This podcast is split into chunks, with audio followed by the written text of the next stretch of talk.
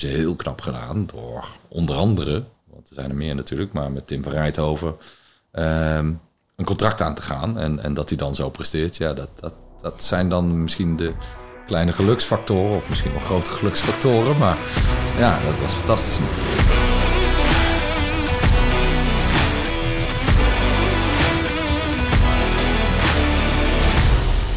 Yes, dames en heren, welkom bij weer een gloednieuwe aflevering van Raising the Bar. Mijn naam is Bart en naast mij zit natuurlijk weer favoriet van de show, Stef Jansen. Welkom, dames en heren. En deze week eh, een super interessante aflevering weer. Eigenlijk weer een beetje in een hoek waar we nog niet eerder zijn geweest. Nee, zeker. En eh, nou, Beetje- daar, daar mikken we altijd wel een beetje op, maar het blijft lastig om daar eh, interessante mensen in te vinden. Dus deze week zeker wel gelukt. We hebben er zeker eentje gevonden. Ja, absoluut. Want tegenover ons zit Rijn van Lid. Hij is oprichter en mede-eigenaar van de Indian Maharaja. En eh, dat is een sportmerk wat je afgelopen jaar ook nog veel voorbij hebt zien komen in het tennis. Zeker. Mhm. Maar eh vooral begonnen in het hockey, als ik het goed heb begrepen. Ja. Dus eh, welkom, fijn dat je er bent. Ja, leuk. Hoe ben jij eigenlijk begonnen? Wanneer is het eigenlijk begonnen voor de Indian Maharaja? Nou, Ja. 2009 is het eh startjaar geweest. En eh, de gedachte natuurlijk, eh, de op, het oprichten van, dat speelt al vanaf 2007, 2008. Natuurlijk met alle voorbereidingen. Ja. Ja. En toen het begon, hoe zag het er toen eigenlijk uit? Waar focusten jullie op? Eh, hoe zag het merk eruit? Nou ja, de focus die zat natuurlijk in eerste instantie op sticks. Hè. Dat is, dat is het meest belangrijke product als je jezelf in het hockey gaat begeven. Ja, Eh, maar design en kwaliteit. Ehm, vernieuwing. Mhm. Dat, dat is wat wij belangrijk vonden. En waar we ook een eh, mogelijkheid zagen om ertussen te komen. Want het was eh, een gevestigde, conservatieve, ja. gevestigde orde, zeg maar. Ja. ja, daar was ik inderdaad ook benieuwd naar. Want je hebt natuurlijk echt wel de grote merken, die zitten ook gewoon in het hockey. Denk aan een, een Adidas, is heel Mhm. groot in het hockey. Ehm, hoe hebben jullie eigenlijk dat onderzoek dan gedaan? Of die keuze gemaakt van oké, er is nog wel genoeg ruimte voor ons? Ja, dat, eh, dat is wat ik beetje vooraf aan de show ook al een beetje aangaf. We hebben toen de tijd echt gebruik moeten maken nog van hives. Eh, Ja. daar waren heel veel polletjes op te vinden van eh, met welke stick speel jij en eh, wat vind jij een tof merk, wat mis je. Daar waren echt wel wat dingetjes te vinden. Mhm. Daarnaast kwam ik al uit de sportbusiness, dus, dus ik had al wel wat kennis van, van de markt. Zag ook wat daar gebeurde. Ik sprak ook veel eh, sportretailers. En, en, en, en natuurlijk op, moment, op dat moment werkte ik voor H2O, een, een, merk, Ja. een Deens sportmerk. Ehm, met het idee al van, nou ooit wil ik dit gaan starten. Ehm, dan ga je natuurlijk al gerichte vragen stellen Mhm. bij je retailers waar je toch al komt. En Ja. eh, nou ja, goed. Zo krijg je natuurlijk meer en meer info. En krijg je ook een beetje duidelijkheid van... oké, waar, waar, waar liggen de mogelijkheden, zeg maar. En Ja. welke ervaring heb je dan mee kunnen nemen uit het werken bij die eerdere bedrijven, waardoor dat je beter dat bedrijf op kon starten? Nou ja, vooral de sales. Mhm. Dus hoe krijg ik het product waar ik het hebben wil? Bij de sportretail. Ik wilde een landelijke dekking creëren. Om ook natuurlijk marketingtechnisch gezien... eh, wat, wat, wat naam te creëren, branding. Mm. Eh, ja, dat, dat, dat krijg je mee natuurlijk als je als in die tijd accountmanager en manager teamsport eh, ja, op, op, op verschillende levels binnen de sportretail eh met mensen spreekt. Is dat Ja. ook de reden geweest dat het eh, nou ja, is gelukt, denk je, op begin? Nou ja, dat is, is zeker een hele belangrijke factor daarin is geweest dat je natuurlijk al een, een, een netwerk in de sportretail had. En eh, nou ja, goed, ik durf toch te stellen dat ik met de meeste en misschien wel allemaal eh, een prima relatie heb. Mhm. Toen de tijd ook. Dus er is eh, ja, absoluut een vorm van gunaspect geweest. Ja. Ja. Ja, en dat ze zeiden van nou, Rijn, probeer het een keer als niks is kun je het ophalen. Maar eh, Ja, ja, maar dat heb je wel nodig, want dat is iets wat wij de afgelopen, het afgelopen jaar eigenlijk ook, ook hebben gemerkt. We hebben hier een leuk kantoortje, we hebben een hele hoop dingen geprobeerd. Maar ja, uiteindelijk begint het altijd met het wel kunnen verkopen. Op het moment dat je geen mensen hebt waar je het aan kan verkopen, dan wordt het heel lastig om het in stand te houden. Dus Mhm. dat is eh, mooi om dat te zien, dat dat inderdaad een bruggetje daarvoor is geweest. En het marktonderzoek van tevoren is ook iets wat natuurlijk eh, vaak terugkomt hier. ja. Dat dat dan nog via Hives is eh, gegaan. is ook wel mooi. Maar, en de, de jaren daarna, want je bent dus een startend merk. Je moet vechten voor je plek, lijkt me. ja zeker. is dat meteen de eerste, jaar, eerste jaren goed gegaan? Ja, het is wel goed gegaan. In die zin, ehm, we kregen misschien al meer dan dat we gehoopt hadden in de eerste jaren. Omdat er best wel wat retailers positief reageerden en het een kans wilden geven. Eh, we kregen wat media-aandacht. Dat, dat, dat had eh, onder andere ook te maken met komkommertijd. Eh mensen proberen ook natuurlijk kranten te vullen in die tijd. Met leuke artikel, leuke stukjes, zeg maar. Ehm, ja, dat, dat, dat speelde mee om, om, om in ieder geval eh, ja, Mhm. het, het, het tot een succes te maken. Ehm, ja, jouw vraag meer. ehm, lukte het meteen en, en, en, en eh, ging iedereen erin mee? Nee, ja. De een wel, de ander niet. Bij de een was het een, een, een, een flop en bij de ander was het een succes. En eh, kunnen we het eigenlijk samenvatten als autonome groei. Ja. Wat was dan hetgene wat mensen in het begin dan zo aantrok tot het product? Want je had het over, je wilde kwaliteit eh, gelijk goed hebben en de eh, design. Ja, Waren dat ook punten die je dan terugkreeg van de klant? Ja, ja ik denk dat we zeker eh, vernieuwend waren toen de tijd. Ehm, dat er ook een nieuwe doelgroep in het hockey was.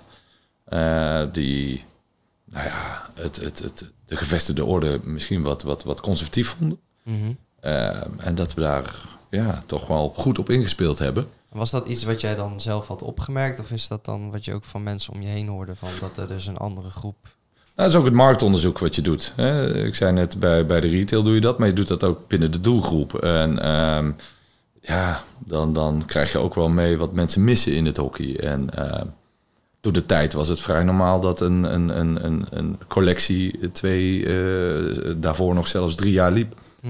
Ja, dan is het wel leuk om eens een keer Iets een nieuw nieuws. kleurtje, te, nieuw kleurtje te kunnen kopen, zeg maar. Ja. Ja. En zo ingewikkeld is dat aan de ene kant niet om de kleuren aan te passen, maar je zit dan natuurlijk wel weer met voorraden waar je heel veel meer rekening mee moet houden. Wat zijn eigenlijk de, de grootste dingen waar jullie tegenaan liepen de eerste paar jaar? Nou, allereerst is het echt een uitdaging geweest om bij de juiste fabriek te komen. Dus, dus een fabriek die ook die kwaliteit eh, kan garanderen. Ehm, dat is een zoektocht. Ehm, Want zeker in het hockey is het vaak dat zo'n zo'n slag, dat daar de meeste schade ontstaat en daar ook heel veel sticks op kapot gaan, toch? ja, zeker in die tijd was dat wel een issue. eh, maar eh, R&D zit ook niet stil daar aan, eh, aan de kant waar het geproduceerd wordt. Dus daar lag echt een, een, een grote focus. En we wisten ehm, met, met het kleine marktaandeel wat we toen hadden... van oké, ehm, als de kwaliteit eh, het laat afweten, Ja. dan ben je gezien. Ja. Dus daar lag een enorme focus en ook dus die uitdaging. Ehm, en wat je dan aan voorraden eh, weglegt en, en dus welke investering eh, daarmee gepaard gaat, eh, of de investering die daarmee gepaard gaat, ja, dat was wel, dat was wel een uitdaging. Hoe gaan we dat financieren en, en eh, hoeveel leggen we dan eh, op voorraad? Want je wil ook geen neven kunnen verkopen. Zeker niet als je een beetje marktafzet begint te krijgen, dan Ja. wil je door. Hoe hebben jullie dat gedaan dan? Ehm, ja, dat is, dat is eh, eigenlijk toch allemaal met eigen middelen. Dus eh, alles bij elkaar schapen. Echt vanaf nul, vanaf scratch beginnen. En eh, ja, ze zeggen wel eens van, nou, gek dit. dit hè? De mensen die, die, die een leuk bedrijfje hebben van, nou, of een mooi merk hebben opgebouwd, dit moet je doen. Ik vond het een verdomd diep gat waar ik toen ingesprongen ben in die tijd. En heel spannend. Ja. Het heeft goed uitgepakt, maar ja, dat, dat Had was een uitdaging. kunnen zijn ook. Dat had ook anders kunnen zijn, ja, Ja. Zeker als je kijkt wat je dan eh, investeert. Want Ehm, hoe groot was de organisatie destijds? we zijn begonnen met drieën. Drie. Ehm, dat houdt in mijn broer. Die zat er toen nog bij. Eh is er inmiddels al een aantal jaren uit. Maar die had ik echt nodig. En die heb ik natuurlijk ook als een van de eerste verteld wat mijn idee was toen ik het merk wilde beginnen. Mhm. Die zag dat wel zitten. eh, projectmatig eh, sterk eh, onderlegd, zeg maar. Ehm, daarbij had hij al een compagnon in een ander businessmodel. Dat is nog steeds mijn compagnon, Robert van Wel. Ehm, ja, iemand die echt thuis is in, in, ja, de, de, de vraagstukken die voor mij, sorry, die voor mij echt, echt abracadabra waren. Het juridische stuk, het financiële stuk. Dat had hij echt goed onder de knie, zeg maar. Ja. En, en samen eh, versterkten we elkaar met, met onze expertise. Mhm. Dat lijkt me ook wel heel erg van belang bij zo'n best wel grote opgave op het moment dat je meteen iets wil neerzetten wat moet concurreren tegen bedrijven die er al jaren zitten, die al jaren natuurlijk de ontwikkeling hebben meegemaakt en eh, hebben verbeterd.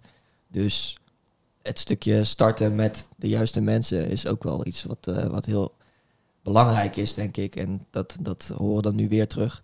Ehm, wanneer zijn jullie eigenlijk verder gaan kijken naar andere sporten? Want het hockey is wel echt waar het mee begon dus.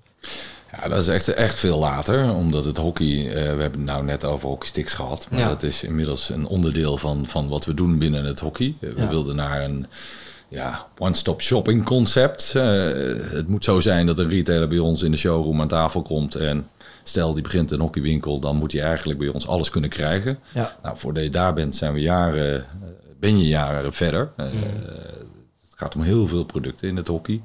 Denk aan eh, natuurlijk ook de tassen, maar ook de protectie die je daarin nodig hebt. Van, van ballen tot, tot nu ook schoenen. Ehm, ja, toen dat een beetje stond, zijn we wat verder gaan kijken. Kleding kwam er natuurlijk bij. Dat is ook een enorme uitdaging geweest. Dat hebben we ook op een eh, andere manier ingevuld dan onze concurrentie. Dat eh, is onder andere doordat het in een licentie eh, bij een andere partij ligt. Oké. Misschien waardoor, meer over vertellen? ja, waardoor er een specialisme ontstaat voor zowel hardwa- op, op hardwaren als op kleding. Dus ik wilde al zelf eh, na een aantal jaren wel met kleding starten. Ik had wel het idee van oké, als we dit gaan doen, kunnen we misschien ook clubcontracten aangaan. Dat was misschien op dat moment nog groot gedacht. De eerste collectie die we dus ook zelf hebben gemaakt, was niet je van het. We hebben er wel wat van verkocht, maar ik denk niet dat daar een club heel enthousiast op gereageerd had. Toen ben ik in contact gekomen met inmiddels een mede-eigenaar van het merk, Jeroen van Moer-Gestel. Eigenaar van Noor Sportswear hier in Den Bosch. Ehm, nou, die had daar oren naar. Daar zijn we mee gaan zitten. Eh, die had kennis van zaken. En ehm, die heeft eh, in licentie de kleding voor ons mogen doen. En eh, heeft dat ontzettend goed gedaan. Eh, samen met een aantal medewerkers die hij toen had, hebben ze hun eerste clubcontracten eh binnengehengeld. Kijk. Wat echt een enorme meerwaarde had voor het merk. Eh, zowel voor de kleding natuurlijk als voor de hardwaren. We konden op dat moment naar de retail ook ehm, ja, ehm, anders naar buiten treden. Hè. Je kon ook zeggen van oké, we doen samen een vereniging. De, distribu- de distributie van de kleding lag bij de sportretail. Dus de traffic van de leden kwam ook bij de retail. Ja, dan kun je ook andere eisen stellen over het complete collectiepakket bij, een, eh, bij de desbetreffende retailer. Ehm, nou, dat is uitgegroeid naar meer en meer verenigingen. Ik geloof dat we op het moment zo om en bij de 160 verenigingen doen. Dus dat is echt serieus Dat is echt veel binnen het hockey. Ja. Ehm, ja, dus, dus voor ons was het echt zaak om die twee productgroepen, die echt wel ehm, ja, een andere, een andere eh, expertise vragen om het goed weg te kunnen zetten, eh, om die te scheiden. Ja. Eh, om dus eh, het specialisme te kunnen behouden op, op beide eh, activiteiten. Ja, de kwaliteit daarmee dus ook zo hoog mogelijk houden. Juist. Ja. En tegelijkertijd ook weer helpt dat weer met het concept van de one-stop shop. Want nu zijn er ook gewoon hockeyers en hockeysters die letterlijk van top tot teen in, in die Maharaja kunnen rondlopen en sporten. Ja, dat is natuurlijk fantastisch als je dat ziet. En, en, en dat het zo heeft mogen zijn. Dat, eh, ja, daar hebben we keihard aan gewerkt natuurlijk. Het is niet dat het is komen aanwaaien. eh, vanuit beide licenties, dus zowel de hardware als de kleding. eh, is er keihard gewerkt om, om, om dit te kunnen verwezenlijken. Ja. Ja, Ja, en dan is het mooi als Ja. dat eh, daarin resulteert. Ja. zeker. Was het een lastige stap om dan die licentievoorwaarden, om die afspraak dan te maken? Want je geeft het daardoor een beetje uit handen Ja. als bedrijf. Was dat Ja. een obstakel of heb je dat eigenlijk altijd wel positief ervaren? Nou ja, je gaat eerst kijken hoe je met elkaar schakelt. En, en, en, en de partij met wie je de licentie aangaat, in dit geval dus eh, Jeroen van Moer-Restel toen nog, inmiddels Noor Sportswear, ja, dat klikt. Eh, vertrouwen naar elkaar uitgesproken. Ehm tuurlijk is het dan wel eh, spannend als je ja, licentievoorwaarden op papier zet. Hoe dan? Eh, en welke, welke, welke, tegen welke voorwaarden? En eh, nou ja, goed, dat is uiteindelijk eh, toch vrij snel eh, gekaderd, zeg maar, hoe we dat wilden doen.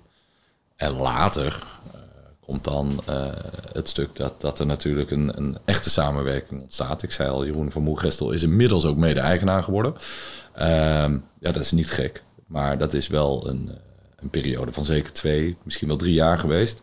Waarin we gezocht hebben naar de juiste constructie, waarin we allemaal happy zijn. Mhm. Ja. Dus, dus dat was wel een uitdaging. En daar hebben we wel wat kennis moeten vergaren, ja. Ja, het afgelopen jaar was natuurlijk eh, eh, bijvoorbeeld Tim van Rijthoven, die eh, in één keer heel ver kwam in, eh, in het tennis. Die hier in Rosmalen ook in één keer het eh, toernooi won, als ik het eh, goed heb, en vervolgens Klopt. naar Wimbledon eh, mocht. Die speelt ook met eh, kleding van India Maharaja. Ja. Is dat dan ook vanuit dus die andere tak geïnitieerd, of is dat wel vanuit een overkoepelend iets gestart? Ja, nee. Ehm, kijk, je hebt het, eh, we hebben het, het bedrijf de Indy Maharaja. En, en daarin worden afspraken gemaakt met elkaar. En welke koers je gaat varen. En Mhm. daarin is wel aangegeven vanuit de kledinglicentie dat er behoefte was om ook eh, in het tennis iets op te gaan zetten.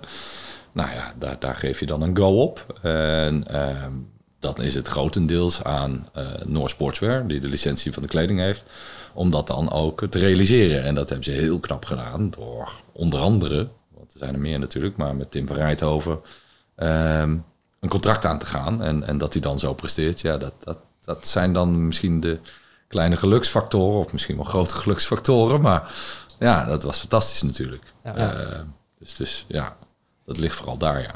Want hoe zien jullie dan de, de rol van sponsoring van individu- individuele atleten ook in jullie hele marketingpakket? Ja, dan moet je eh, even toelichten nog. Hoe zie je die rol? Wat, wat bedoel je daarmee? Nou ja, er zijn heel veel individuele atleten die jullie sponsoren. Ja, Wanneer is dat een beetje begonnen? Met welke gedachte is dat begonnen? Op welke schaal is dat begonnen? Ja, dat begon al heel vroeg. Eh, het zal hij leuk vinden als hij dit hoort. Hè? Eh, maar eh, nee, dat begint natuurlijk al op het moment dat je je eerste sticks op de markt brengt. Mhm. En dan heb je Bram Vergroesen. Dat, dat zal ik nooit vergeten. En, geweldige kerel die op dat moment een B1-speler was. Nederlands team, heb ik het Ja. over. Heb ik nog training van gehad ook. Ja, Ja. nou ja, goed. En dat was, eh, dat zal ik ook nooit vergeten, dat, dat ik bij Schawijde, waar dan die trainingen waren, Mhm. gewoon echt simpelweg met een paar sticks kleedkamer in ben gelopen. En, en eh, daar zitten die kereltjes dan. En deze jongen die eh, had er wel oren naar, hij speelde bij de Bos en zei van, nou, ik wil het wel eens proberen. En toen hebben we een eerste contractje opgezet. Maar ja, allemaal vanuit de gedachte van, nou, als zo'n topper ermee speelt, hè, ik bedoel, die kun je zelf ook wel invullen, dan... Gaan ja, geeft dat misschien wel wat conversie eh, voor, voor, voor dat type stick of, of het merk in het algemeen. Ja. Maar dat is, dat is wel de basis van, van, van sponsoring, marketing natuurlijk. Eh, en da- dat is natuurlijk eh, door de jaren heen behoorlijk uitgebreid. Ik, geloof dat we in het hockey nu op zo'n ja, 100 contractspelers zitten. Die dus materiaal krijgen. En daarin heb je ja, daar hebben we wel categorieën in gemaakt. Dus hè, je hebt een C-contract, een B-contract, een A-contract. A is dan ook A-status. Dus dan hebben we het over, over eh, nationaal spelers. Mhm. Ja. Nou, gelukkig hebben die nu ook een, eh, een aantal op de velden staan. Ja, tuurlijk, dat doet veel voor je merk. Het is wel anders dan eh, wanneer je sponsort in het tennis. Omdat dat een ja, toch veel meer individuele sport is. En, Mhm. en eh, een andere fanbase met zich meebrengt dan, dan in het hockey. Dus, Hebben jullie ook, want daar hebben we het eigenlijk nog niet over gehad, padel. Maar hebben jullie daar ook sponsoring voor? Voor, sporters? Eh, ja, hebben we zeker. En padel is echt eh, tot stand gekomen doordat eh, het verhaal van de kleding in de tennis Mhm. ja, een hele dunne scheidslijn heeft met, met, met padel. Mhm. Laten we wel wezen, de meeste padelbanen liggen nog steeds op, op de tennisverenigingen. Ja. En dat was voor mij een reden vanuit de hardware kant waar ik me meer mee bezighoud. Om te zeggen van, nou oké, ga ik mijn vingers branden aan eh tennisrackets? Nou, dat zag ik niet zo zitten. Ik, ik kende wel de productiekanalen al van eh, het padel. Mhm. Waarom zag de wilde groei. Je, waarom wilde je daar niet eh, je vingers aan branden? Aan die tennisrackets? Nou, ik denk dat dat een, een, een het, het zou kunnen. Ik zeg nooit nooit, maar dat vergt ook een ander technisch team om tot, tot een hoogkwalitatief product te komen dan in het padel. Die, die kennis binnen het padel, die, eh, van het technische team, zeg maar, wat ik dan zocht, die was er wel. Omdat de fabrieken die wij kennen, waar we dingen, eh, ja, materialen laten produceren, Mhm. eh, daar wist ik al van dat daar prima kwalitatieve padelracks vandaan zouden komen Oké. of dat die daar vandaan komen. En ja, daar zag ik, ja, daar zag ik wel een, een mogelijkheid om weer een nieuwe markt aan te boren. Mhm. Dus En in hoeverre is het dan, wordt het dan lastiger omdat je natuurlijk op meerdere, nou, ik wil niet zeggen op meerdere paarden aan het wedden bent. Inmiddels je natuurlijk gewoon verschillende takken waar je inmiddels in actief bent. Hoe zit het dan met een stukje eh, focus? Hoe zorg je dan dat ook de hockeytak nog steeds genoeg aandacht krijgt en nog steeds eh, die, de kwaliteit houdt, of misschien zelfs beter wordt dan wat het was? Ja, dat heeft, eh één is dat een uitdaging, hè? Dat is, daar moet je heel goed naar kijken. Begin niet aan iets voordat je het andere eh, hebt staan. Dat, Mhm. is, dat is wel een, een, een, een, ja, de, gedachte die ik altijd eh, geuit heb, ook binnen het team. Ehm, ik vind dat je dat op die manier moet doen. Eh, maar dat doe je onder andere ook door personele bezetting. Dus, dus wie zet je waar op? Je krijgt natuurlijk te maken met, met een steeds groter wordend team. En eh, dan komt het weer neer op zoek de juiste mensen op de juiste positie. Zodat je dat kan waarborgen. En dat dat, dat dat niet ten koste gaat van het ander. Ja. En hoe doe je dat? De juiste mensen op de juiste plek eh, vinden en zetten? eh, gesprekken. En, en kijken wie er tegenover je zit. En, en, en ehm, ja, eh, ervaringsjaren die mensen hebben elders. Gewoon kijken en aanvoelen of ze de juiste expertise hebben voor ons. Eh, voor hetgeen wij ze willen inzetten, zeg maar. Oké. Doe je zoiets alleen of zit je er dan echt met de hele directie bij?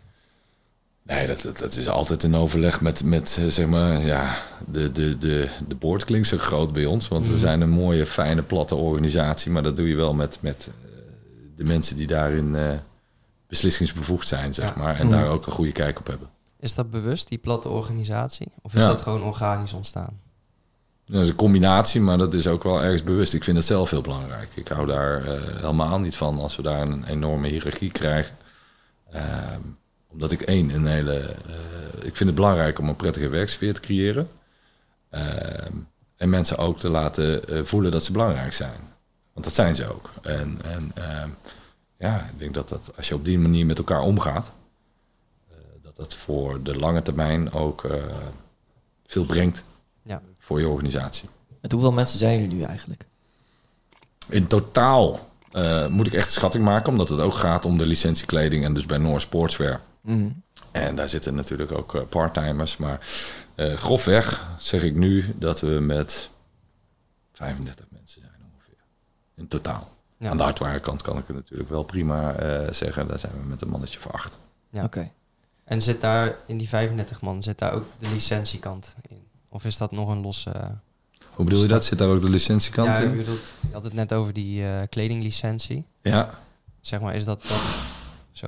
Is dat dan nog een los gedeelte of zit dat bij die 35 eh, personen? Nee, dat is totaal. Hè? Dus Ja. het, gewoon, ik heb het over het merk. eh, hoeveel mensen werken er voor Marahatja? Ja. Dan is dat het totale verhaal. Dus dat omvat inderdaad hardware, kleding, alles bij elkaar. Ja, duidelijk. Ja. Oké.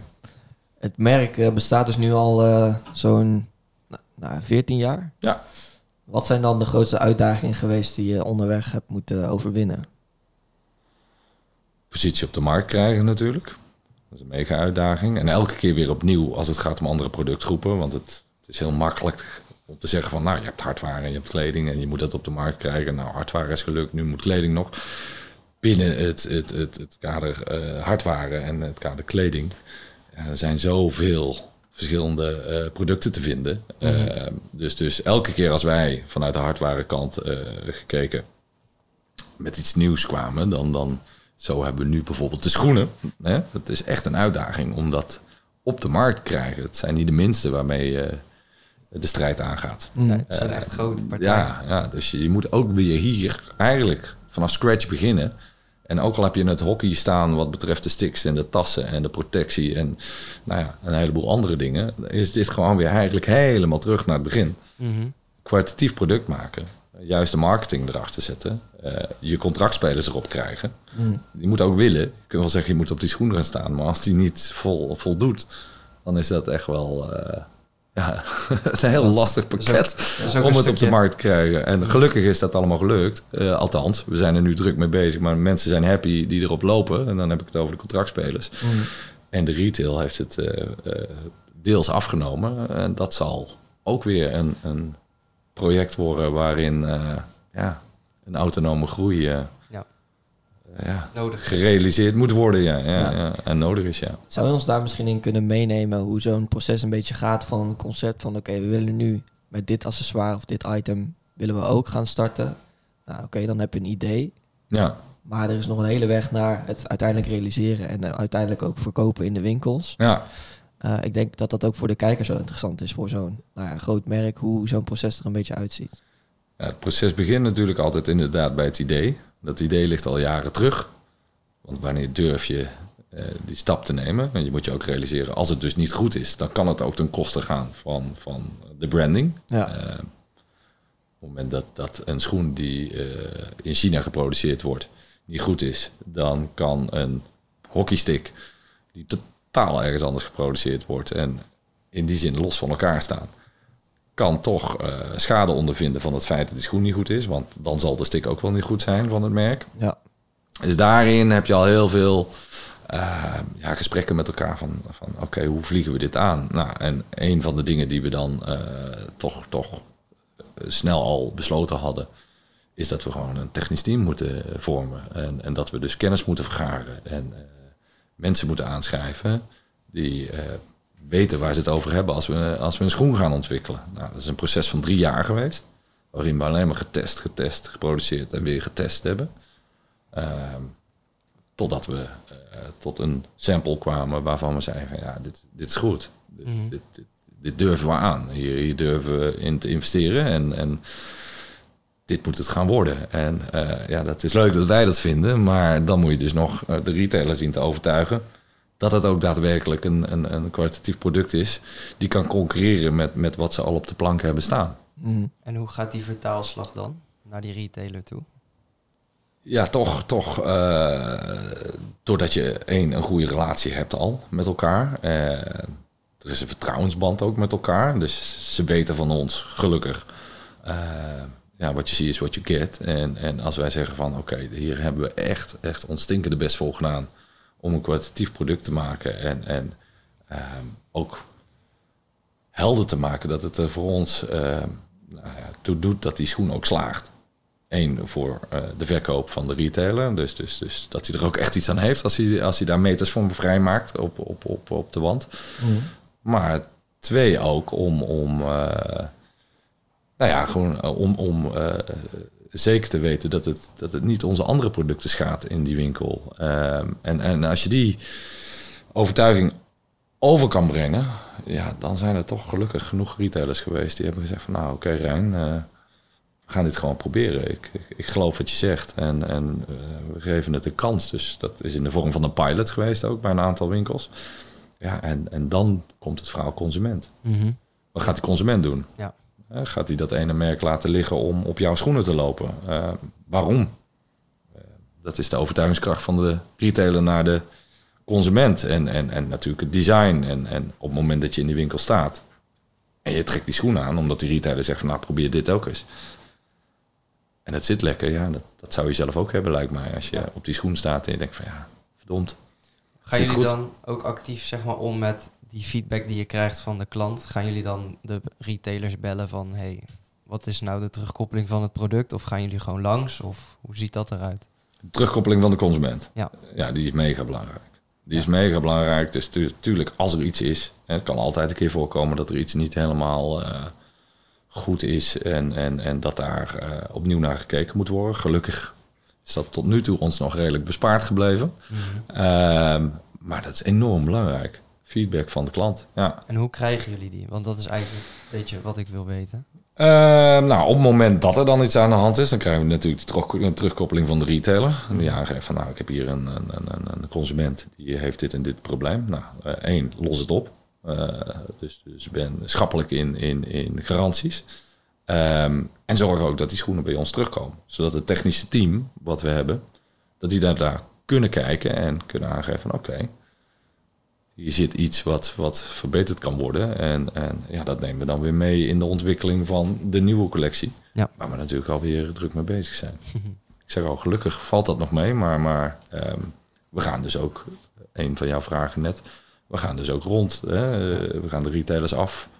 En, en, en, en doen daarin natuurlijk eh, onderzoek naar, naar hoe het gaat in doorverkoop en ja. en ja, tevredenheid. Ja. Ja. Retail. Via huis kan het helaas niet meer. Nee. nee, maar ja, er zijn wel weer andere manieren natuurlijk. Hè. Eh, social media is, is, is, is, een, is een zeker hele belangrijke factor daarin. Eh, maar meer marketing-wise. Ja. Ja, Je kunt er ook polletjes op doen, maar ja, goed. Ja. Is dat eh, belangrijk voor jullie, social media?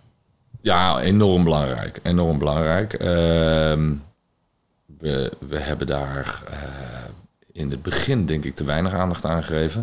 Maar op een gegeven moment zie je wel, anno nu, Mhm.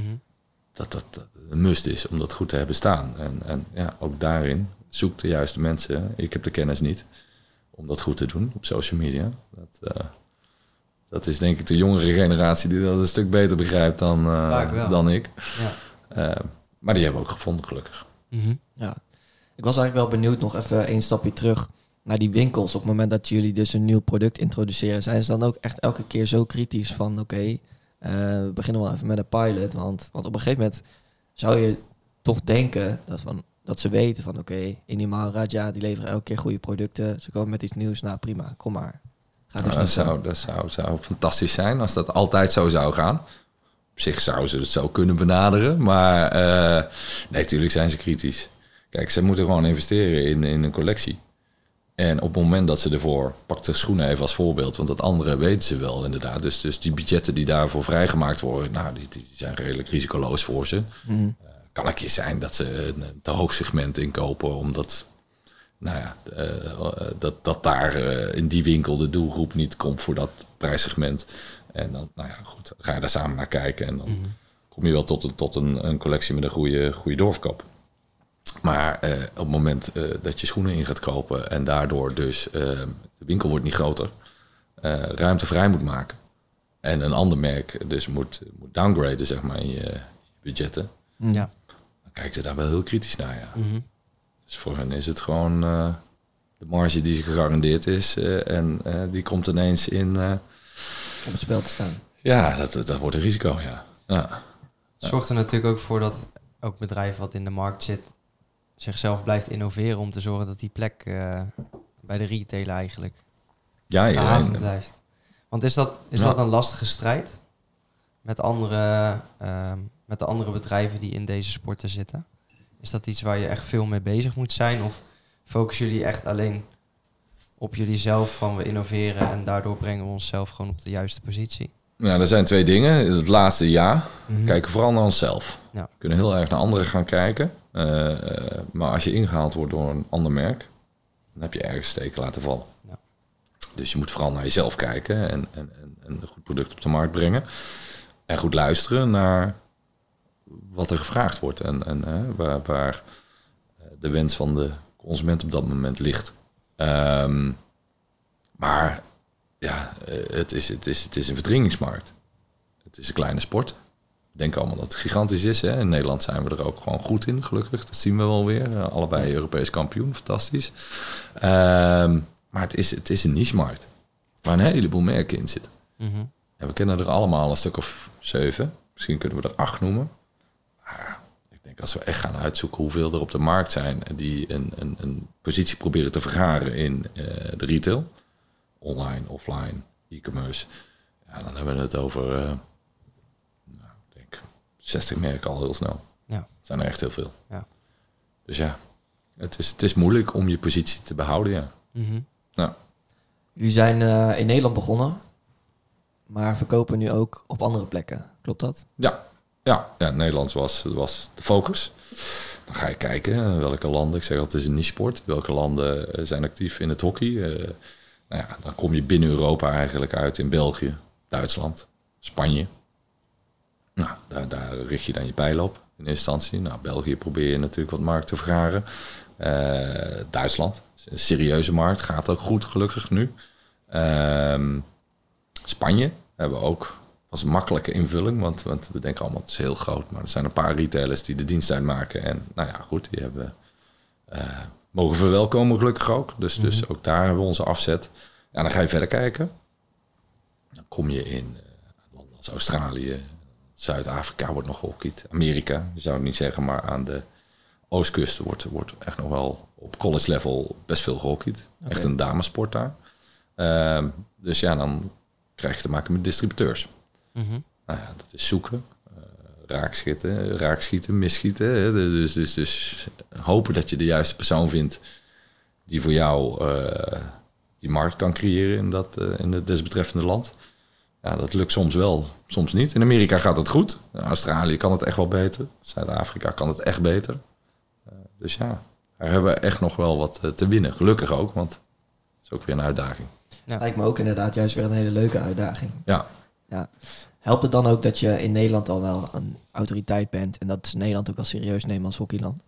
Ja, dat helpt zeker. Er wordt natuurlijk altijd gekeken naar Nederland. Als ik al bijvoorbeeld eh, naar, naar Amerika kijk, eh, er zijn heel veel, eh, ik zeg al, het is een damesport, er zijn heel veel meiden die daar toch, toch een avontuur aangaan. De- de- het hockey ligt echt wel op een leuk niveau daar. En ja, je hebt Division 3, 2 en 1. Nou, 1 is echt top. Komt veel publiek op af. En dan zie je dat die high schools en dergelijke... dat die het ontzettend tof vinden om Nederlandse meiden die kant op te krijgen. Want ja, Ja. die zullen wel kunnen hockeyen.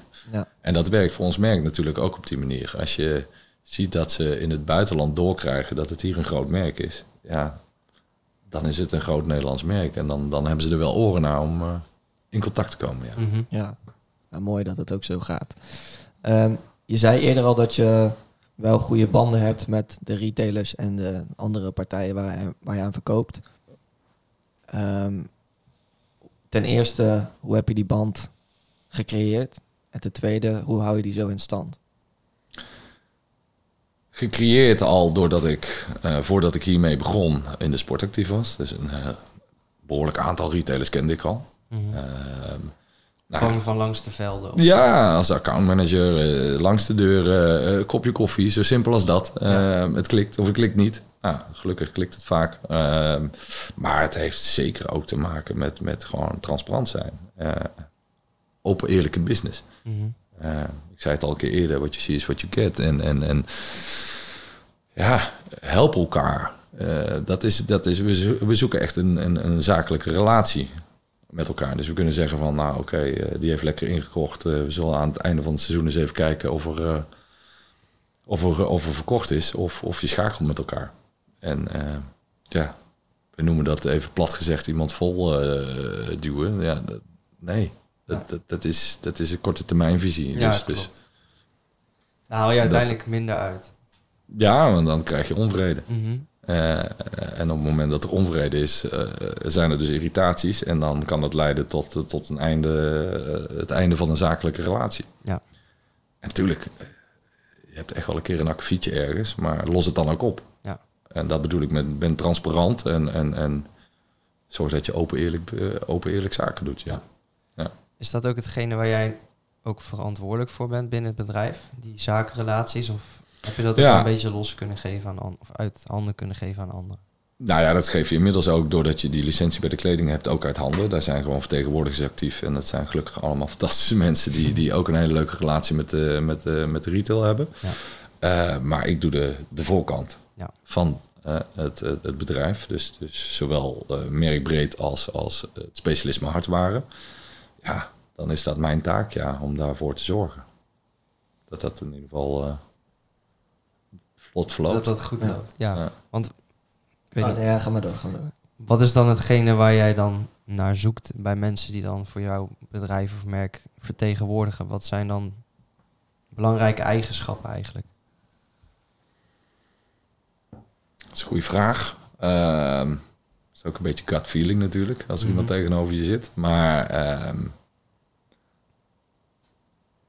ja, waar, waar kijk ik dan echt naar? Toch ook dat, er, dat, dat ik iemand daarin kan vertrouwen dat hij dat hij open eerlijk zaken doet. Dat, dat ik geen eh, gladjakker heb of Ja. zo, die, die denkt van nou, ik kan voor jou wel heel veel wegzetten. En eh, nee, dat, dat moet wel iemand zijn waarvan ik denk van oké, die je moet de kwaliteiten hebben om, om ook ehm, ja, eh, te kunnen levelen op, op meerdere niveaus.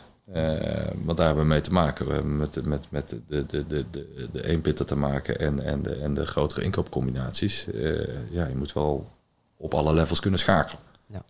Ja, dat probeer je een beetje te polsen in gesprekken die je met elkaar voert. Mhm. En, en, en op, op, op basis van ex- eh, expertise, ervaringsjaren elders. Ja. Ik wilde eigenlijk een hele andere kant op gaan. Want wij eh, hebben over een maand, en ik denk als deze uitkomt, eh, minder dan een maand. 40 dagen. Nu nog? Ja. Oké. Dan hebben wij dus eh, de marathon eh, voor Kika in Chicago. Eh, daarvoor heb jij ook mooi bijgedragen. We hebben een aantal afleveringen geleden een beetje verteld dat we al een beetje hebben gedaan aan eh, Ja. activiteiten om geld op te halen voor Kika. Waaronder dus de loterij hebben we genoemd. Nou, daar hebben we ook een paar mooie spullen voor jullie weg mogen geven. Dus nogmaals dank daarvoor. ja. Zelf ben je ook nog wel actief in het stukje charities. Toch? Nou ja, vind het belangrijk. Ehm, we hebben, vind ik, een hele fijne organisatie waar we zo nu en dan eh, leuke dingen eh, voor kunnen doen. Eh, is Right to Play. Ik weet niet of je het kent. Maar... Ik heb er iets over gelezen. Ja, ja nou, dat, dat, is, dat is op ons pad gekomen. Eén, ik vond het verhaal fantastisch. achter Right to Play. Zou je dat ze- iets toe kunnen lichten aan de kijkers? Ja, het is, het is, het is de focus op het spelende kind die niks heeft. En eh, het is een organisatie opgericht door Johan Olaf Kos. Ik weet niet of je dat wilt zeggen, maar dat is een eh, Noorse schaatser geweest. Een hele mooie, eh, goed presterende schaatsers. eh schaatser toen de tijd tussen het Nederlandse nou ja, succes. Mhm. Ehm, wat ik begrepen heb is, is dat die ooit in Afrika kwam en ehm, vond ik een mooi verhaal. Logo van hun is daarop gebaseerd ook. Die zag allerlei kinderen op een speelveldje. En daar kwam één jongetje aan en die had een longsleeve t-shirt aan. En hij zag dat die ontzettend populair was, maar waarom was eigenlijk nog niet duidelijk. Eh, Iedereen liep eigenlijk meteen naar hem toe. Totdat hij zijn shirt uitdeed. En op een of andere manier van dat longsleeve shirt een bal kon knopen. En die bal die werd natuurlijk op het speelveldje gelegd. Dat shirt. En er werd gevoetbald. Ja. En dat was lol. En, en hij zag dat. En dat heeft hem toen heel veel gedaan. Dus dat logo, als je dat ziet van Right to Play, dat is die geknoopte bal. Mhm. En zij eh, verzamelen geld dus voor. Zo verzamelen, ge- verzamelen geld voor, voor, voor eh, het spelende kind. En dat, dat, ja, dat kan overal en nergens zijn natuurlijk. Dus dat vond ik gaaf. En dat sluit aan in de sporthoek. Ja. Dus ja. Hoe ben je bij, bij die organisatie terechtgekomen? Hoe ben je daarmee in contact Ja, dat weet ik nog wel. Dat is, eh, we hebben een fotograaf die eh, onze, onze producten fotogra- fotografeert. Dat is Robert Sanders, de vader van Pien Sanders. Is ook echt actief in het hockey. Eh, zit ook langs naast de velden. Ja. Ehm, die deed ook fotografie, of doet nog steeds fotografie voor Right to Play. En ehm, die sprak mij daarop aan. Van, echt iets voor jullie. En ja, dan, dan kom je in contact met desbetreffende persoon bij Right to Play. En, en, en ja, nou zijn we dingen eh, gaan doen met, el- eh, met elkaar. Dus dat, ja, dat varieert van, van, van eh, wat hebben we gedaan? Een, een, een gaaf padeltoernooi ergens in Amsterdam. Binnenkort is er weer iets met ADE in Amsterdam. Oké. Dat noemen ze de Daybreaker. Eh, Van 6 tot 9 s morgens eh, een of ander dance eh, verhaal. Ja. Waar we dan ook weer leuke gadgets voor weggeven. En nou ja, goed, verkocht worden. Mhm. En op die manier eh, zamelen we geld in weer voor het, Ja. voor het goede doel. Mooi. Ik ben eigenlijk wel benieuwd als je nu terugkijkt dan op eh, de afgelopen eh, 14 jaar dus. Eh, misschien zelfs ook nog de dingen die je dan eh, daarvoor hebt gedaan. We staan natuurlijk een beetje voor de lessen die nou ja, ondernemers of eh, mensen die op een andere gebied actief zijn eh, leren. En vooral de belangrijkste lessen die zij graag eerder hadden willen weten. Ehm, dus wat zijn nou lessen die jij onderweg hebt geleerd, die jij graag jouw 20-jarige zelf zou willen leren? Goed. Ehm.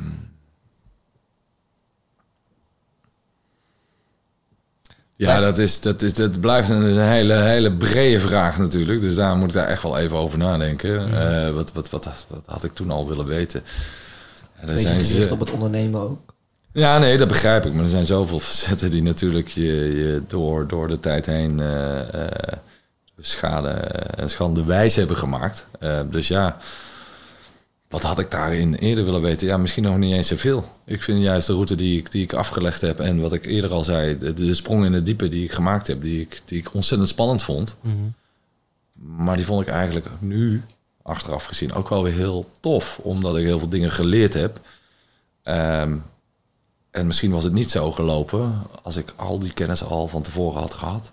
Ja. Misschien was je dan wel een beetje kokkie geweest in, in, in, je, in manier van zaken doen. Het is, het is ook eh, het vrije, zeg maar. Wat, wat, wat, ja. Maar dan is dat misschien de les dat af en toe gewoon even eh, vol op je bek gaan, dat dat ook best wel belangrijk is. En Ja. juist de, de Ja. risico's af en toe moeten nemen, dan wel natuurlijk eh, gecalculeerd. Maar goed, dat hoort er wel allemaal bij. En dan af en toe eh, moeilijke periodes hebben in het ondernemen, dat is ook onderdeel daarvan. Ja, ja, maar het is, eh, vaak- ja, het is wel iets waar je, waar je op terugkijkt natuurlijk. Op dat moment zelf is het vaak niet heel erg tof. Nee. Ehm, maar als ik erop terugkijk, ja, alles heeft wel iets gebracht. Alles heeft wel weer ehm, een andere kijk gegeven op, op eh, hoe je dingen doet. Mhm. Ehm, ja, het lijkt me ook ontzettend saai als het allemaal heel gestroomlijnd eh, verloopt. Het is, het is voor mij al behoorlijk gestroomlijnd zoals het nu gaat met het merk. Eh, natuurlijk, her en der ga je een keer op je bek. Ja. Ja. Ben je dan iemand die goed om kan gaan met die stress in die periodes? Ja, dat denk ik wel. Dat denk ik wel. Ehm wil niet zeggen dat als je eh, vol in die stress zit, dat je heel relaxed bent of zo.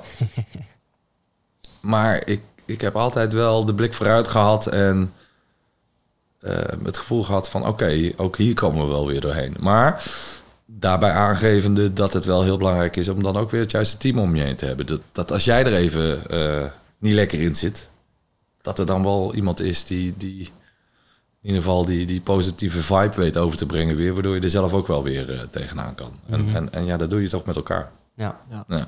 Je noemde het net een gestroomlijnd eh, proces, enigszins. Ehm, zijn er dingen die nu nog missen in je bedrijf? Waarvan je denkt, dat kan beter? ja, die zijn er altijd. Ik bedoel, eh, ik vind, vind als dat er niet zou zijn, dan sta je stil.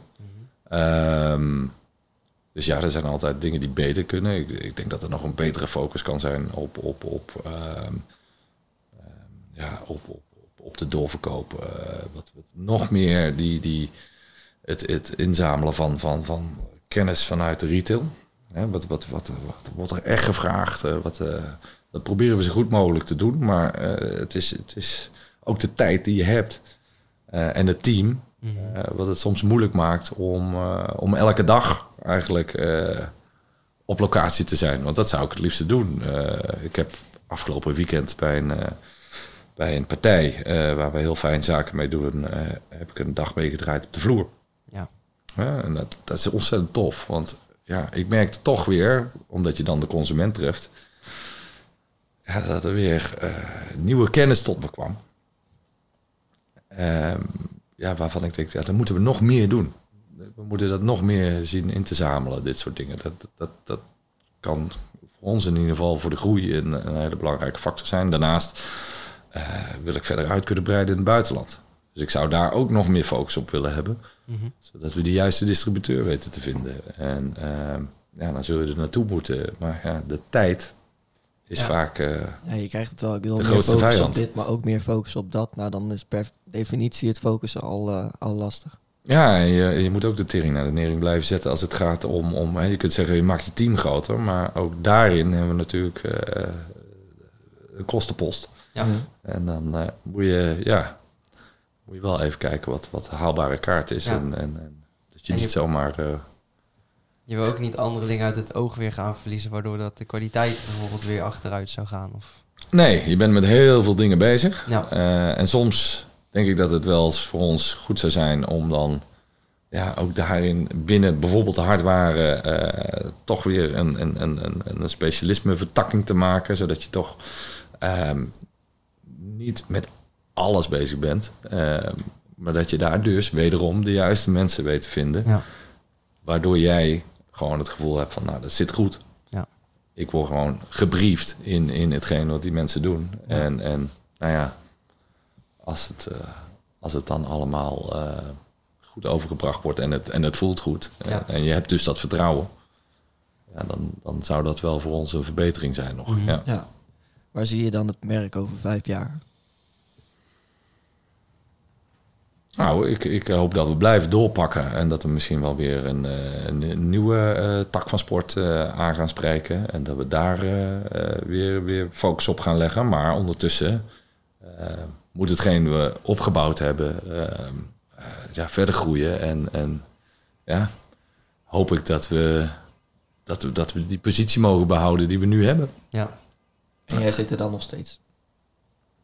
Ja, dat denk ik, hoop ik. En denk ik wel. Ja, ik ben nog niet klaar. Ik, ik heb eh, te veel lol in hetgeen we aan het doen zijn. En dat komt ook omdat je elke keer weer de keuze maakt om, om, om nieuwe dingen te gaan doen. Ik denk wel dat als, zoals ik zeg van, nou ja, dit is het wel. Eh, we doen die schoenen bijvoorbeeld niet, want nou, te risicovol. En, en, en ja, eh, tennis, ja, laten we ons gewoon eh bezighouden met hockey. Dan kom je wel in een, in een jaarlijks terugkerend visueuze cirkel, zou ik willen zeggen. eh, die saai zou kunnen worden. Tenminste voor mij. Ik moet wel die uitdaging hebben om, om, om eh, ja, elke keer weer een klein beetje risico en, eh, en gas te kunnen geven in, in, in iets nieuws. Dat is wel mooi om te horen. zeker. Ik, ik, Dat is wel ook heel belangrijk om het gewoon echt leuk te vinden waar je mee Ja. bezig bent. Dus eh, Ja, dat is het allerbelangrijkste. Dit, dit was voor mij altijd een wens, zeg maar. Eh, ik heb altijd ergens wel de hoop gehad van ik wil ooit een eigen sportmerk. Of Mhm. dat dan se in het hockey eh, was, de, ja, was toen de tijd niet echt aan de orde. Maar het is zo gegaan. Eh, nou ja, de sport ook altijd zelf gespeeld. Dus Mhm. er zat zeker een heel groot stuk passie. En ehm, ja, als ik dan zie wat ik nu doe, kan het geen hobby meer noemen, maar, Ja. maar het, het, was, het was wel echt, het heeft niet vaak als werken aangevoeld. dat, had, ik, dat had ik daarvoor wel, toen ik Ja. voor een baas werkte. Ehm, maar nou ga ik toch nagenoeg wel elke dag met plezier ehm, er weer tegenaan. Ja, Ja. het is eh, ja. Waar is dat idee dan ontstaan? Want ik kan me voorstellen dat je niet van de een op de andere dag denkt... oh, ik wil een kledingmerk. Dat moet toch wel ergens... Nee, dat, dat is het ook niet. Het is ook niet begonnen als kledingmerk natuurlijk. Die kwamen er pas later bij. Ja, dus dat is, een, ja, dat is een onderdeel. Het is, het is zeker een, het is, het is een hockey slash tennismerk. En omvat natuurlijk hardwaren en kleding. Eh, maar waar dat idee vandaan komt... ehm, ja, ik, ik, ik zat in de sportbusiness. Ik heb voor, voor, voor Salomon even gewerkt. Ik heb voor HBO gewerkt. Ik, eh, ik vond die sportwereld fantastisch. Mhm. Ehm, ehm, ik ben wel altijd iemand geweest die eh, zich pas echt ergens voor in kan zetten als hij er ook affiniteiten mee heeft. Ja. Dan pas ga ik aan. En, en dat was onder andere de sport, die mij altijd triggerde. En ehm, ja, een eigen merk hebben, dat heeft ook te maken dat ik misschien niet zo heel erg eh, goed ga op, op eh, in dienst zijn bij. Dus, dus misschien een klein autoriteitsprobleempje geef ik hier hopelijk toe. dat ik het wel heel lekker vind om... En niet dat ik nu alles bepaal, want dat is absoluut niet het geval. Ik word heel vaak terecht gewezen, ook door het team. Eh, maar ik vind het wel lekker om, om eh, toch die vrijheid te hebben. Ja. Ga je daar ook anders mee om nu als vroeger? Die, eh, die feedback dan van je, van je collega's? Jawel, jawel, jawel. Ja, het moet wel gegrond zijn. Ja. Hè, als het een meningsverschil is, eh, eh, kijk, als ik er ergens anders over denk, dan denk ik ergens anders over. En dan zullen we een middenweg moeten vinden. ja. Maar eh, ja, je moet nooit jezelf te groot voelen om, om een fout toe te kunnen, eh, om een fout toe te geven. Ik bedoel, die maak ik zeker. Ik zeg al, ik ben meer aan de voorkant. En de voorkant is minder iets, eh, iets vaak toch wel wat minder gestructureerd dan de, de back-office. en dat botst nog, eh, ja, dat botst nog wel eens. Ja. Maar daar komen we ook wel weer uit. Ja, dat is, eh, maar ja, goed. eh, dat is weer het stukje expertise. Ieder zijn eigen ding. En als je er dan aan de achterkant eh, weer uitkomt met elkaar, Mhm. ja, dan, dan is het goed. Ja. Dan, dan kun je weer vooruit kijken. Het is ook weer een stukje transparantie, denk ik. Gewoon eerlijk Ja. met elkaar kunnen communiceren. Ja, en, en, en, en, dus niet, niet, niet jezelf te groot voelen om, eh, om je fouten toe te geven. En, en eh, ja, dan kom je er met elkaar wel uit. En dan kan eens een keer een hete, eh, een pittige discussie zijn. Mhm. Maar ja, ja, dan maakt het ook wel weer leuk, toch? Ja, ik Ja. denk ook dat het juist goed is om in een bedrijf ook hele verschillende type mensen en gedachtenvorming te hebben. Want anders dan blijf je altijd met elkaar dezelfde kant op gaan. En Ja. Ja, nee, ik durf met... met Daar oh, daag je elkaar niet uit, zeg maar. Nee, ik denk als je eh, nou, alleen maar Rijn Flitsjes in je team had gehad, dan was het niet goed gegaan. Nee, dat durf ik hier open eerlijk te zeggen. Ja, dat, dat, dat is gewoon zo. Maar dat Mhm. geldt voor, voor, voor de, de andere personen ook. Ja, zeker. Ja. In hoeverre speelt dan persoonlijke groei voor jou nog een rol in het hele, in het hele bedrijf? Is dat iets wat jij als belangrijk ziet om die in de Maharaja succesvol te laten ja, zijn, worden, blijven? Ja, nou ja, persoonlijke groei is, is natuurlijk, vind ik dat belangrijk. Het is ontzettend gaaf om te zien. En dat was eigenlijk eerder in dit gesprek al van, van ehm, ja, dat je, moet ik even terughalen wat je toen zei. Ehm, wat, wat je had willen weten al, hè, wat je eerder had willen weten Mhm. ehm, in, in het proces. Ja, niks, zei ik toen. Het is, het is gaaf zoals het gegaan is, maar ik vind het wel belangrijk dat ik die dingen geleerd heb. Dus ik vind in die zin persoonlijke groei absoluut eh, een heel belangrijk aspect. Ehm, maar niet met het oog op van, nou, ik ga binnen nu en vijf jaar, wat je me ook vroeg, eh, wat anders doen. En dan heb ik deze kennis en dan kan ik dat en dat. Nee, ik vind het onwijs tof wat ik aan het doen ben. En dit was mijn droom altijd al. Dus ja, eh, ik leef die droom nog. Ja. En, en ik creëer daarmee ook persoonlijke groei. Ja. Dus En Ja, als je thuis bent en niet eh, op kantoor? ja, dat gaat nu goed. Dat is wel eens anders geweest hè, op vakantie. Dat je dan natuurlijk gewoon eh, met je gezin eh, weinig vakantie aan het vieren bent. En alleen maar bezig bent met oké, het rijlen en zeilen thuis. Op, hè, op de zaak. Mm. Maar dat gaat wel goed. Ook weer, het wordt een beetje saai, maar ook weer doordat je de juiste mensen op de juiste plek hebt. En waardoor ik het gevoel heb van, nou, ik kan ook echt gewoon even weg. En het loopt echt wel. Eh tuurlijk is er een keer een belletje of een mailtje wat je moet beantwoorden. Maar nee, het, eh, thuis kan ik het eh, redelijk loslaten, maar nooit helemaal natuurlijk. Nee, Ja, snap het is wel prettig dat, dat je wel de rust hebt thuis. Ja, Ma- Maakt jou da- daardoor ook weer, wanneer je wel aan het werk bent, een stuk productiever, effectiever denken. En ook gewoon, Ja. Ja, ligt er ook aan welke situatie je zit. Hè? Dus je zei net van ehm, hè, de, de diepe dalen die je ook gehad hebt. eh, ja, oké, die zijn mooi om meegemaakt te hebben. Maar dat zeg je achteraf op het moment dat je erin zit. Ja, dan zal het thuis ook niet eh, nee, super tof zijn. Zeg Nee. maar. dan, dan ben je een andere persoon. Dan zit je gewoon in de stress. En dan, Ja. dan heeft daar eh, kom je het gezin er echt wel last van. Ja. ja. Ja. Dus dat is nou helemaal zo. Maar kunnen zij dan ook wel een beetje mee profiteren van de momenten dat het dus wel goed gaat? Dat ben je dan ook wel extra blij? Kunnen ze dan ook echt meer genieten van jou, denk je? Ja, ben ik heel blij. Nee, dan, dan, dan, nee, dan kunnen ze. Ja, ik denk, denk dat ik in privé een heel ander iemand ben. Ja, nee, dat, dat wil ik zo niet zeggen, want dat zou impliceren dat ik, dat ik een, een, een, een, een- een rol aanneem. Mhm. Eh, maar ik vind het wel heel lekker om de teugels los te laten als ik vrij ben. En, en, en eh, ook gewoon met vrienden te zijn. Niet alleen mijn gezin, maar ook dat padellen. eh, Ja. waar we het eerder al een keer even over hadden. eh, vind ik ontzettend leuk. Ook omdat het een heel hoog sociaal aspect heeft. Elke keer speel je weer met andere mensen. En, en ja, dat vind ik heel relaxed om dan eventjes alles los te laten. En, eh, Te vergeten. en te vergeten en even een biertje te drinken. En Ja. gewoon eh, gezelligheid. Ja. Dat, eh, absoluut. Hoort er ook bij. Ja. Ja, zeker. Als je dan hier nog even naar het lijstje kijkt, heb je nog vragen die jij eh, graag wil stellen? Ja, ik heb er sowieso eentje. En dat is ehm, als je zo kijkt over al die jaren en kijkt naar het merk. Waar ben je het meest trots op? Hoe we het als team gedaan hebben. Ehm, wat we tot nu toe hebben neergezet. Ehm, de consument. Die mij niet kent, maar die ik heel blij zie zijn met zijn spullen. Dat vind ik onwijs gaaf. Want eh, ik zit hier nu wel. Maar ik heb eigenlijk bijna nog nooit mijn hoofd op het merk geplakt. Mhm. Want het gaat om het merk, het gaat helemaal niet om mij. Eh, en dan vind ik het tof als ik zelf bijvoorbeeld aan het pedellen ben of aan het hokje ben. Eh, nog steeds. Dat er iemand geld uitgegeven heeft aan die stick of die kleding.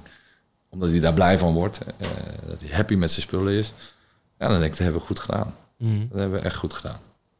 Ja, vind ik tof. Kan ik me wel iets bij indenken, inderdaad. Als je dan zo, stel dat wij over een paar jaar ook iets hebben. En dat we dan buiten lopen en dat je dan denkt, hé, hey, dat, is mijn, eh, dat is mijn shirtje of zo. Of hé, hey, dat is mijn tas. Of, Ja.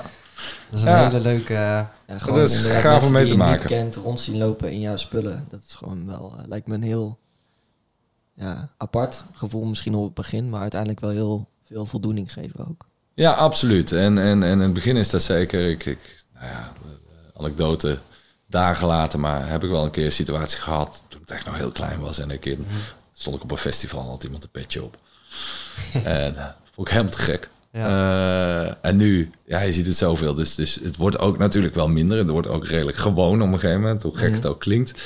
Eh, maar het is vooral leuk als je nou ja, iets simpels als we gaan op wintersport en je maakt een stop bij een tankstation. En eh er stapt een hele meute eh, kids uit zo'n zo, zo'n grote Volvo. En die hebben allemaal een petje op Ja. of, een, of een, een hoodie van ons. Of, eh, en je staat daar zelf eh, ergens halverwege Duitsland. En dan denk je toch, ja, wel heel vet. Je hebt dat gewoon Ja. aan terwijl ze gewoon ja, niet aan het sporten zijn of zo. Nee. Ze vinden het gewoon gaaf om te dragen. En ja, zo is het ook met hardwareproducten natuurlijk. Dat, dat, dat je iemand op de padelbaan weer ziet met je racket en, en, de sticks op de velden. Ik, ik kijk er altijd nog naar. Als ik een wedstrijdje kijk, kijk ik zeker ook naar de wedstrijd. Maar Mhm. ik ben ook aan het tellen. Ja, Ja, Misschien ook nog een mooi idee voor de toekomst in de wintersport. eh, maar eens een keer gaan kijken of dat Ja. daar eens in te vinden valt. ja, ja nou ja, honderdduizend ideeën Ja, natuurlijk. ja. Ja. Ja, ik zeg al, eh, we staan hier over vijf jaar. Eh, ja, ik hoop dat we dan weer met iets bezig zijn in een andere tak van sport. Ja.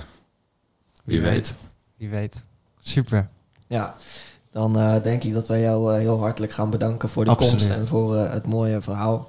Ook wel mooi om te zien dat het dus echt iets is waar je nog steeds na al die jaren zoveel energie ook weer uithaalt. En eh, Ja. het leuk vindt om er nog steeds mee bezig te zijn. Het lijkt me inderdaad ook wel echt vet om zoiets zelf op te bouwen en te zien hoe dat over al die jaren groeit. En nog steeds. Ja, Dus eh, nou ja, ik heb eh, Ja. vrijdag weer een trainingje. En dan eh, mag ik ook weer met mijn eh Indian Maharaja stick gaan spelen. Handschoentje. Is geen beschermers. Weet ik niet Oh. eigenlijk, maar... Mooi verhaal misschien over. schoenen nu dus. Hè? Dan, Ja, eh, ja, die heb ik nog niet, maar misschien Nou ja, heb ik nog wel nieuwe schoenen. gaan we hebben, regelen. dus, eh, Ja. maar, maar het moment dat wij die, eh, die stick hadden verloot, Oh ja. dat moeten we wel even vertellen. vertellen. Dus vertel jij het maar. Nou ja, we waren dus op hockeyclub Rosmalen. Daar hadden we dan een feest die avond. En eh nou, loterij eh, concept erbij. Als de kijkers aflevering, ik denk aflevering 5 of zo hebben gezien. Toen waren we bij Julian in eh, Twee keer Bellen, een café. Daar hebben ze Ja, een concept.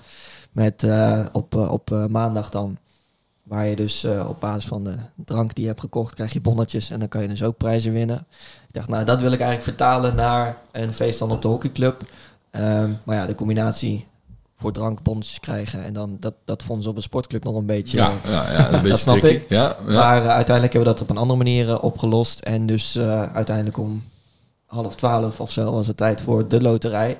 En van tevoren had volgens mij al iemand gezegd van... Oh, ik hoop echt dat ik die stick win, want ik ga weer beginnen met hockey en ik heb nog geen stick. En ja, Ja. je raadt het al. Ja. Die persoon die won hem uiteindelijk. Nou, die stond echt te springen. Die was zo blij ermee. Ja. Dus dat was Ja, wel, nice. Die had dat Ja. ding de lucht in en die was aan het springen en schreeuwen. En die heeft hem de rest top. van de avond niet meer losgelaten. Misschien dat hij er zelfs mee heeft geslapen. Dat zou goed kunnen. dus, eh, ja, dat nee. zijn leuke dingen. Ja, Ja. Nee, absoluut. Ja. Ja. Ja. Ja. Het zijn de kleine dingen wel natuurlijk, maar die kunnen heel groot zijn in, Mhm. in, in, in de beleving natuurlijk. Ja. Dus Ja. dat is wel heel gaaf. Ja. Ja, dus eh, nou, nogmaals bedankt dat je Ja. daar ook eh, bij hebt eh, bijgedragen. Dan eh sluit hem nu wel eh Zeker. denk ik. Absoluut. Nogmaals Ja. bedankt. Ja, Jullie ook bedankt gedaan. voor het kijken en of luisteren. En we zijn uiteraard volgende week gewoon weer terug met een gloednieuwe aflevering. Dus eh maak er een mooie week van. En tot dan. Doei, doei.